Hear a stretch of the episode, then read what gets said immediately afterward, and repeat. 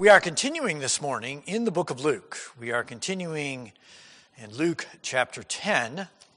And in Luke chapter 10, we come to this place where Jesus rejoices in spirit. Remember, he sends the 70 out, he gives them the job to go out and to declare the kingdom is coming, declare the coming of the king, and to go into all the various surrounding towns and and to declare that he is the king and the Messiah is returning. Remember, they, and he gives them power to do all of the great miracles, to stamp out illness and disease and injury, and also to cast out demons. And you'll recall that he did this, and they come back and they're like, oh Lord, this is just so great. I mean, it was fantastic. You sent us out there, and even the demons, I mean, we just, we just told them to, to go away, and they, they departed. It's, it's fantastic. And of course, Jesus says to them, you know, I mean, that's all good, but don't just rejoice in that. Rejoice that your name is written in heaven. And then it says, at that very time, Jesus greatly rejoiced in his spirit. Now, what's really important about that is that is the only time in any of the Gospels, all four Gospels, that's it. That's the only time it says that Jesus rejoiced.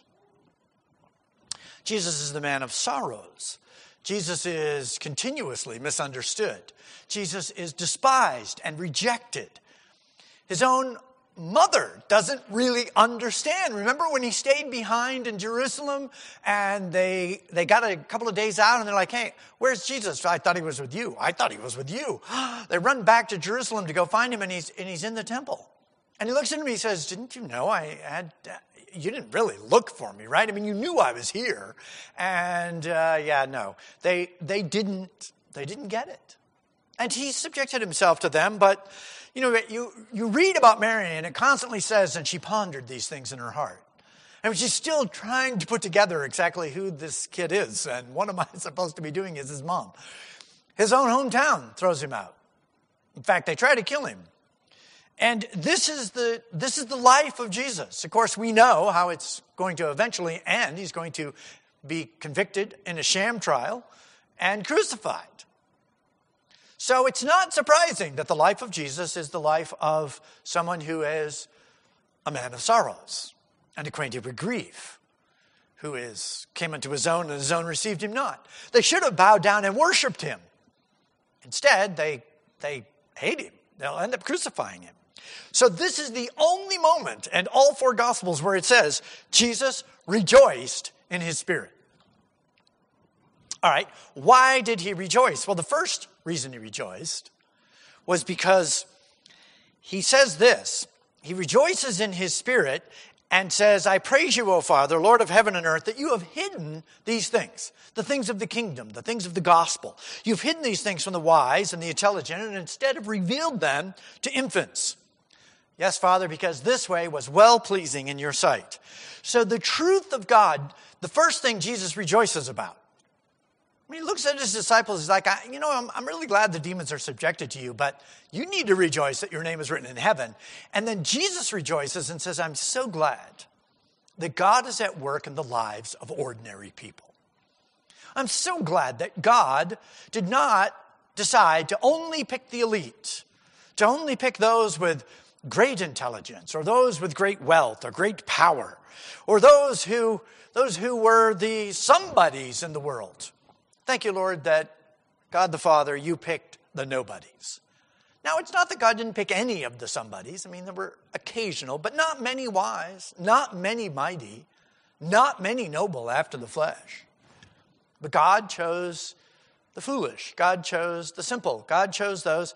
The, the gospel the thing about the gospel is the only way you ever believe the gospel is when you humble yourself. So it's only the humble that truly understand who God is. And then he goes on and he's got, a, he's got another reason to rejoice. And he says this All things have been handed over to me by my Father. No one who knows, no one knows the, who the Son is except the Father, and who the Father is except the Son and anyone to whom the Son will, wills to reveal him.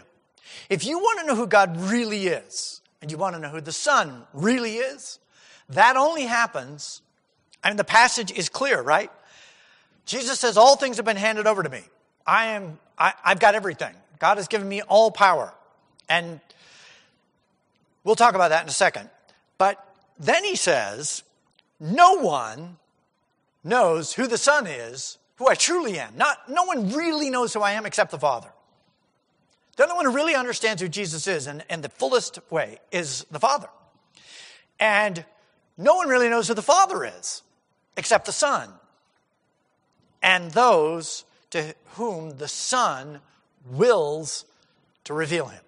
If you know the Father, if you know God, if you're sitting here this morning and you're saying, okay, I, I, I mean, obviously I'm not omniscient, but I do actually understand who the God of the Bible is. I understand that He is the Creator, that He is omnipotent and omniscient, that He is the one who made the heavens and the earth. He is righteous and holy, and He sent His Son to die for me. If you know that and you understand that, here's why you know and understand that. It's not because you're wise. It's not because you're intelligent. It's not because you're clever. It's, it's not because you somehow figured that out. Here's why you know that because the Son willed to reveal it to you. So I'd like to talk for just a moment about that. Now, this is one of those teachings that I think sometimes unnecessarily makes us a little uncomfortable. We look at that and we think, hmm, now wait a minute here. Uh, are you actually saying, are you saying what I think you're saying? Um, isn't God gracious to everyone? Doesn't God extend the same grace to everyone? Doesn't, doesn't everyone have an equal opportunity to hear and to understand? Are you implying somehow that Jesus doesn't will to reveal the Father to everyone?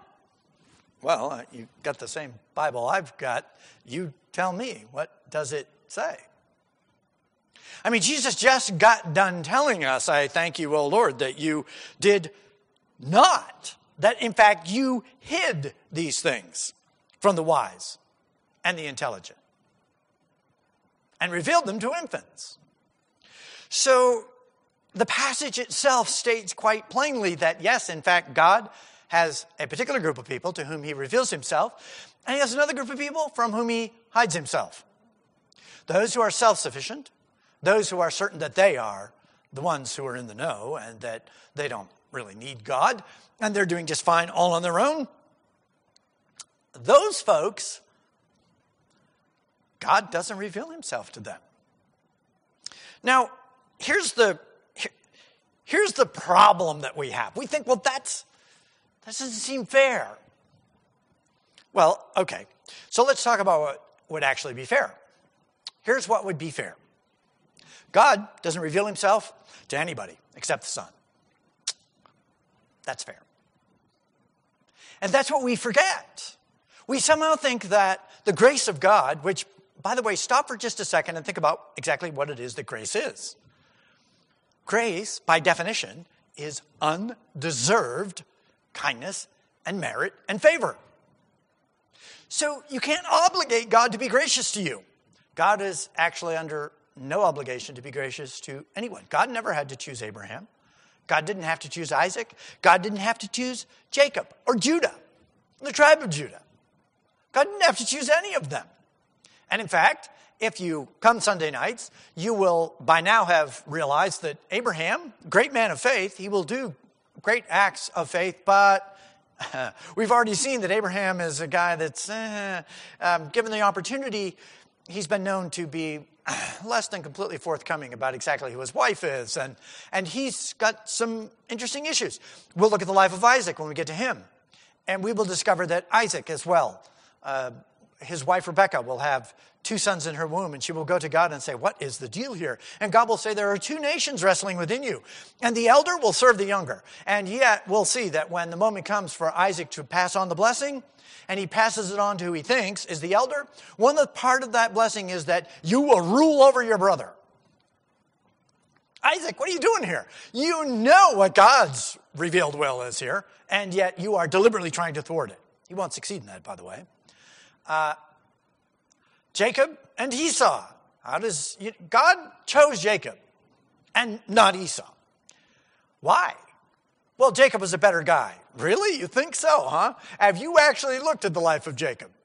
I mean, this guy, woohoo. You, which, by the way, you need to come on Sunday nights. That's why I encourage you to come on Sunday nights. Jacob is a guy who is, he's got a serious list of problems. So does Esau. I mean, it's not like Esau is any better. And that's the reality. We all have a very serious list of problems.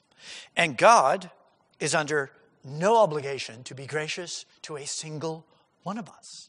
But he does choose to be gracious to a group of people. Who? The people who are humble. The people who acknowledge that they are sinners. The fact is that grace and mercy and kindness and compassion is available to anyone who would humbly accept it. I mean, that is the reality. If you will humble yourself before God, if you will come to Him and say, I am a sinner in need of a Savior, it's all yours. You can have it. This same exchange occurs in Matthew. Let me, let me read to you in Matthew.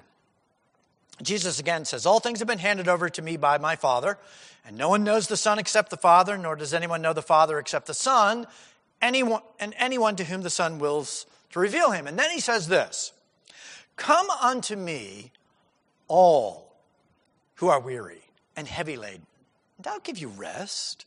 Take my yoke upon you and learn from me, for I am gentle and humble in heart, and you will find rest for your souls. My yoke is easy and my burden is light. Jesus makes it clear that no one can know the Son, no one can know the Father except it's revealed to them. And then he says, But come unto me, all you who are heavy laden. All of you. Anyone can come. The question is, do you want to come? Now, exactly how do we completely merge these two truths in this world? And the answer to that is we can't. We don't know exactly how these things work. How does God and his omniscience and his omnipotence go about choosing a certain group of people, bringing them to salvation, and another group of people he simply leaves to their own choices, which, by the way, they're they're happy with their choices. Uh, how does God do that without violating anybody's free will? I have no idea. I don't, you know. If you can figure that out, let me know. I don't think anybody knows that. The reality is, from our perspective, from all of us sitting here, and I've never talked to anyone that this wasn't their perspective, when you heard the gospel, as far as you were concerned, you chose God. The gospel made sense. You're like, wow, I am a sinner. There's absolutely no doubt about it. And you're kidding me. God sent his own son to die for me? Really? Uh, okay. What, what? What, what do I do? You just, you just thank God for that? Well, yeah, boy, I, I am thankful for that. Where, where's God? How do I talk to him? Oh, you just, just, bow my head and talk to God? Okay, let me add it. Thank you, Lord, for sending your son for me. And as far as we're concerned, it was all us. It's not until we actually look at God's perspective and look at what he says, that it becomes clear that, well, you know, actually, your name was written in the Lamb's Book of Life before the foundation of the world. How do we reconcile those? Well, here's the thing. No one is going to arrive at the great white throne judgment and stand before God and say to him, You know what? I wanted to choose you, but you wouldn't let me. no, no one's going to say that. The fact is that left to ourselves, every single one of us would reject God. And God would be perfectly righteous and just and holy to let us all make that choice. The fact is that God picked from sinners because there wasn't anybody else to pick from.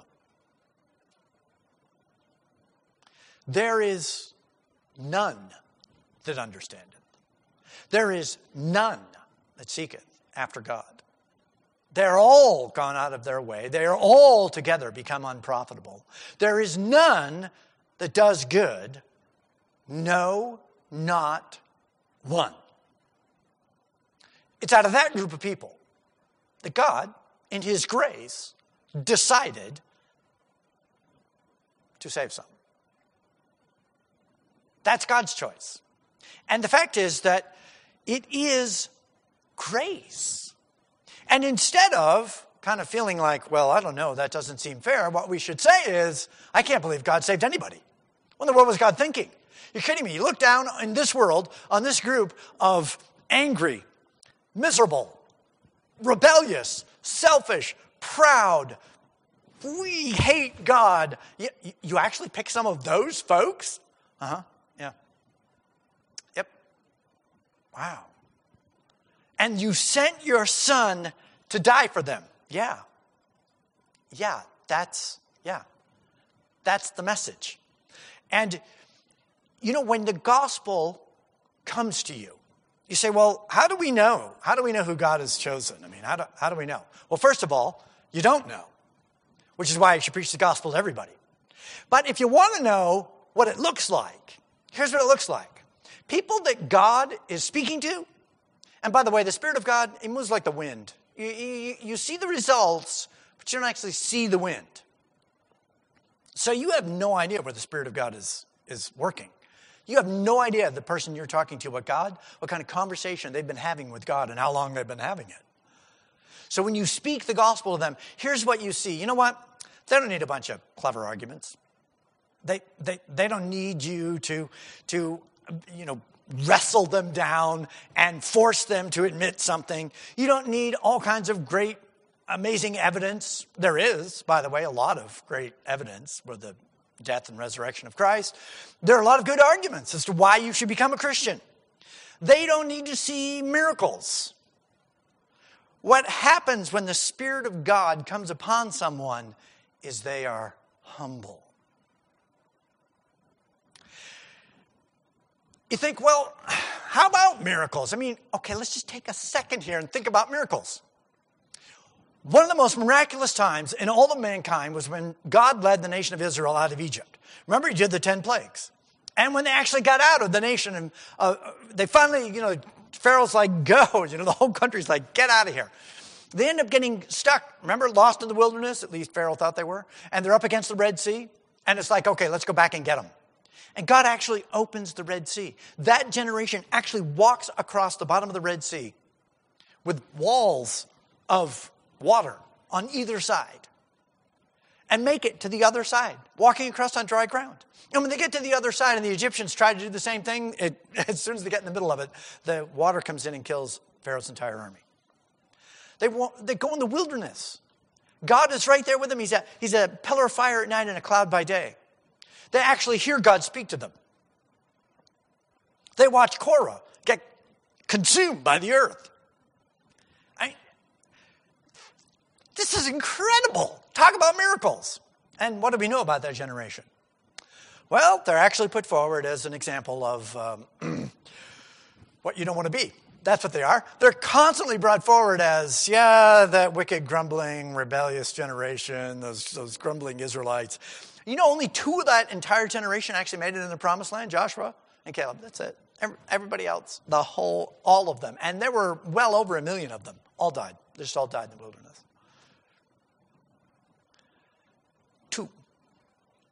All those miracles. All that. You think if I could just see a miracle, I'd believe. You think so? You think so? And let's look here in the New Testament. You know, we jump up to the New Testament and we look, and, and right here in the passage we're at, right in this time frame here, and, and right in Luke chapter 10, 9, 10, here Jesus has just spent a year and a half in the Galilean region. And he has done every miracle you can possibly think of. He has taken the blind and given them sight. He has, he has taken the leper and cleansed them. He has even halted funerals and taken the person that they're taking to the graveyard and raised them up and handed them back to their loved ones. And when it's all done, he's, he's eradicated illness and, and any kind of disease or sickness or affliction that anyone has had. He sent out the 12 and the 70. I mean, they have just obliterated They've reversed the curse. And how does it end? Woe unto you, Chorazin and Bethsaida. Woes, and some woes. All these miracles. We think, well, if we could just do miracles, you know, people would believe. I, you know, I don't know that we're ever going to find Noah's Ark. I don't know if it's actually out there. I, I, I don't know if we'll ever find it.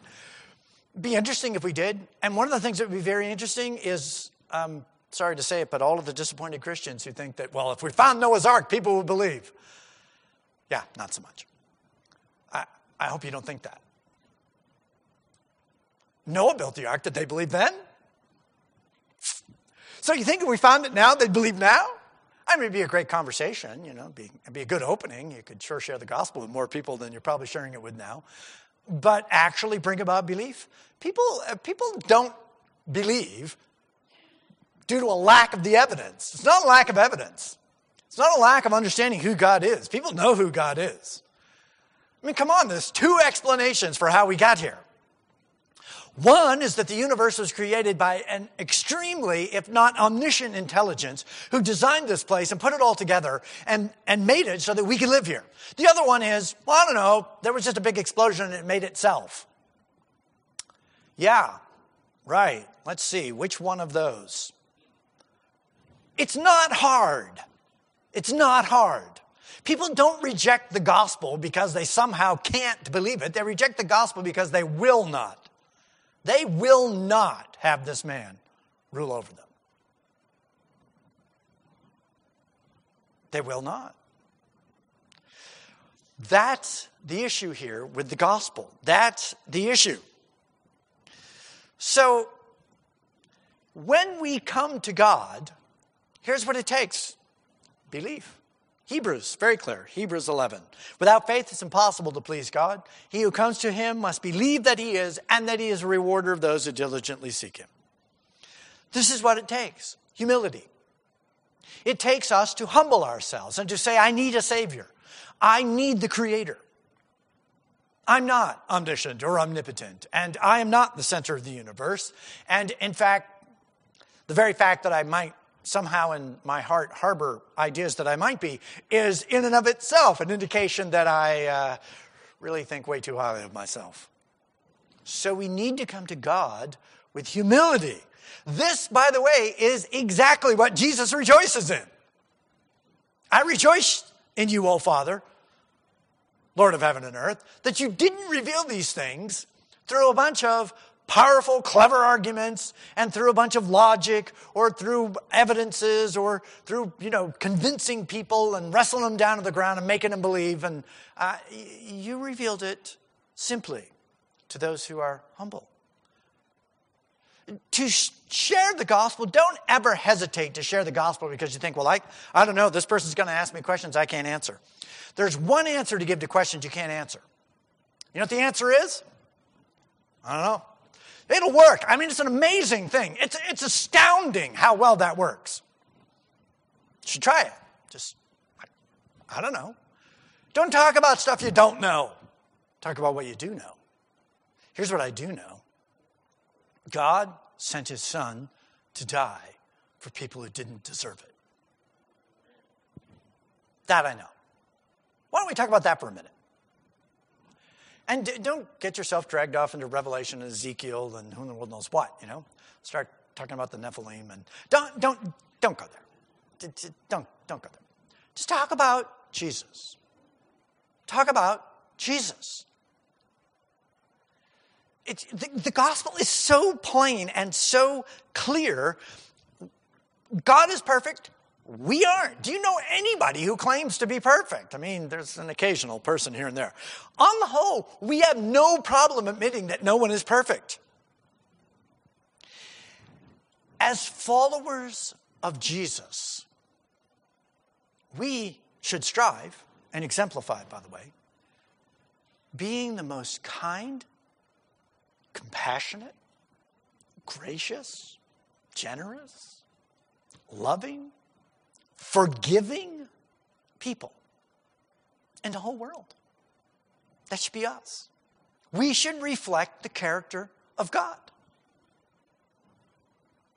Everyone should want to be part of the group that we are part of, the Church of God. People should be begging to let us make them a part of that. That's who we should be. We should be the folks who are at peace we are not the blind ones here. We're the people who actually see. Why? Because we see the love of God. And anyone that we share the gospel with, if they will simply turn to God, they too can accept the grace and the mercy and the forgiveness that God offers. People will spend eternity in hell because they didn't accept that.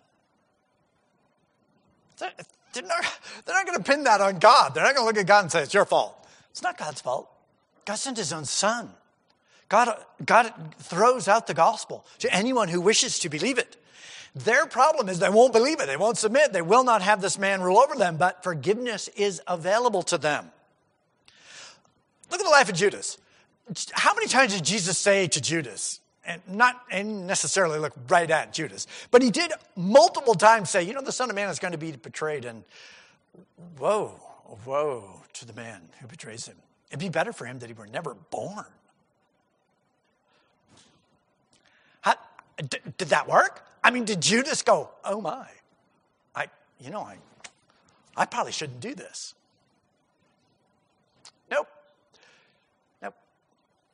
Share the gospel with people. It's on them. It's, it's on them. Which is why we don't have to be angry. We don't have to be argumentative. We don't, we don't, we don't have to be aggressive. We can be kind, gracious, compassionate, loving. Just share the love of Christ.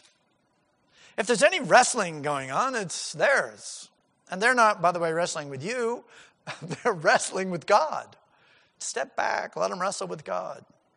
I mean, if they get mad at you, go, look, it's, it's, it's the Bible right here. God said that. I mean, you can get mad at me if you want, but I didn't write this thing. It's been around for a couple of thousand years now. And oh, by the way, this has been in there for the whole 2,000 years. I didn't just, you know, write it yesterday or this afternoon, just, you know, before I had this conversation with you. This is what God says. You have a problem with that, you might want to talk to God about it. Share the gospel, share the love of Christ. People don't need miracles. Well, they might think they do. They don't. No miracle is going to convince them. If they're not convinced by the love of Christ, they're not going to be convinced with a miracle. They don't need clever arguments. You don't have to come up with them. I mean, you, you, I teach an apologetics class. You should take it. It's great for us as believers to look at that and go, yeah, I knew I didn't have to throw my brains out to be a Christian. This all makes great sense, and it does. But you can't argue anybody into heaven because it really doesn't require that much of an argument. Jesus was clearly a historical person. He clearly lived, he clearly died, and he clearly had a group of followers who were willing to die to stand up and to say they saw him risen from the dead.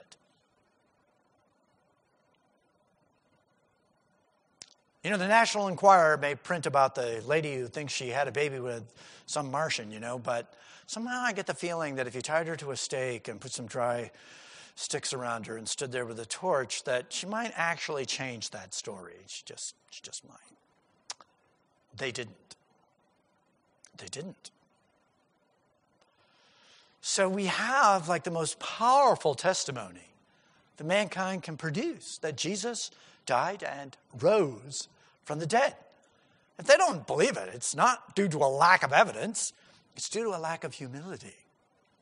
It's due to an unwillingness to yield, to submit.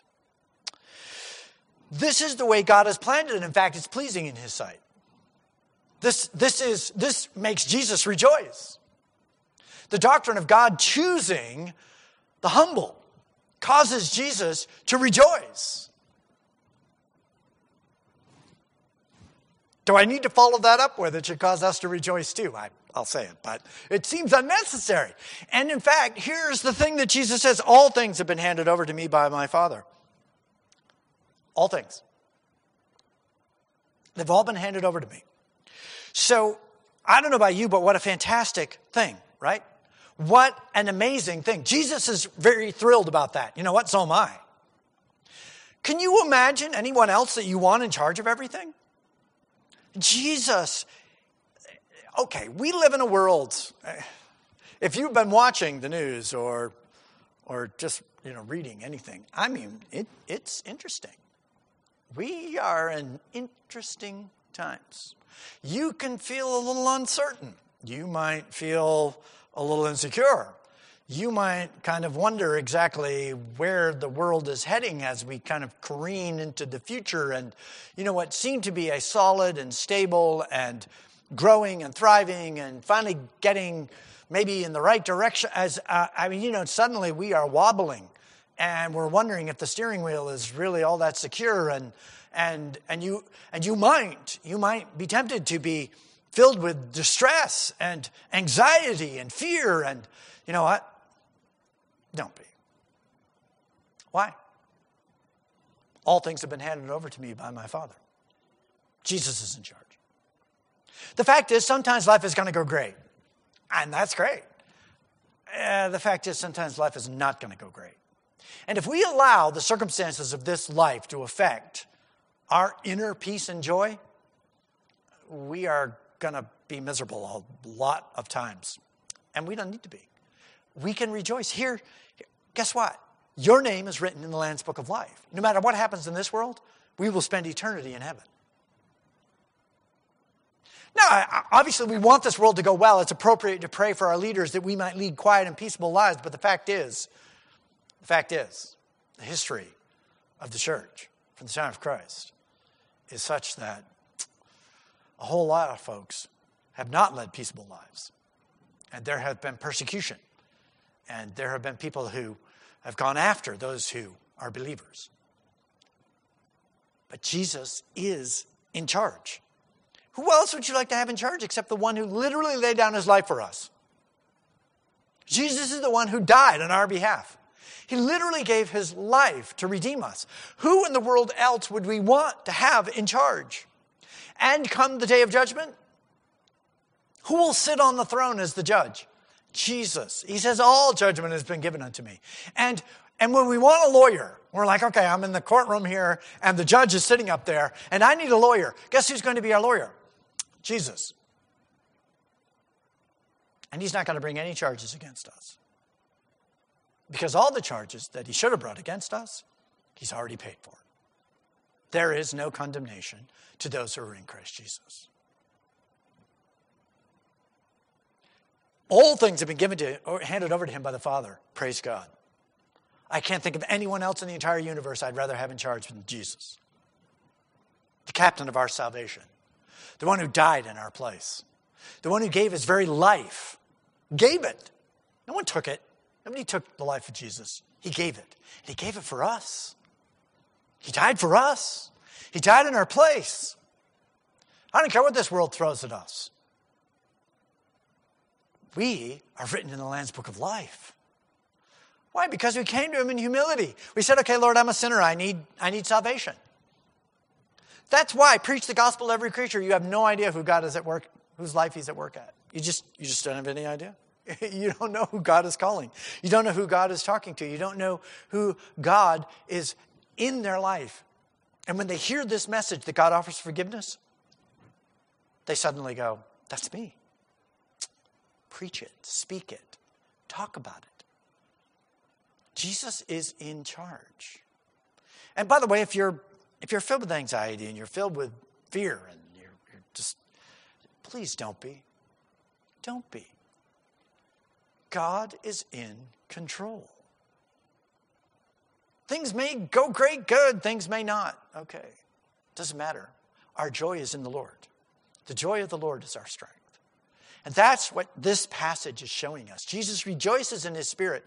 And I'm not going to repreach the sermon, but you should go back and listen to remember he rejoiced. And if you look at this time frame in Jesus' life, this is when things are really not going good. And they're only going to get worse. And yet he rejoices. That should be us. Let's rejoice. Let's rejoice that our names are written in the Lamb's Book of Life. Let's rejoice that Jesus is in charge. Let's rejoice that he's our Lord and our Savior and the captain of our salvation. And our sins are forgiven. Rejoice in that. Let's pray. Lord, we are so thankful that you are, in fact, in charge. And events unfold as they do because you are allowing them to. They will try us, they will test us, they will give us opportunity to earn great reward. May we stay faithful. Thank you, Lord. for the great God you are. Thank you that Jesus came and died for us. May we love him with all of our heart and soul and mind and strength. And share that with our neighbors. We pray in the precious name of Jesus. Amen.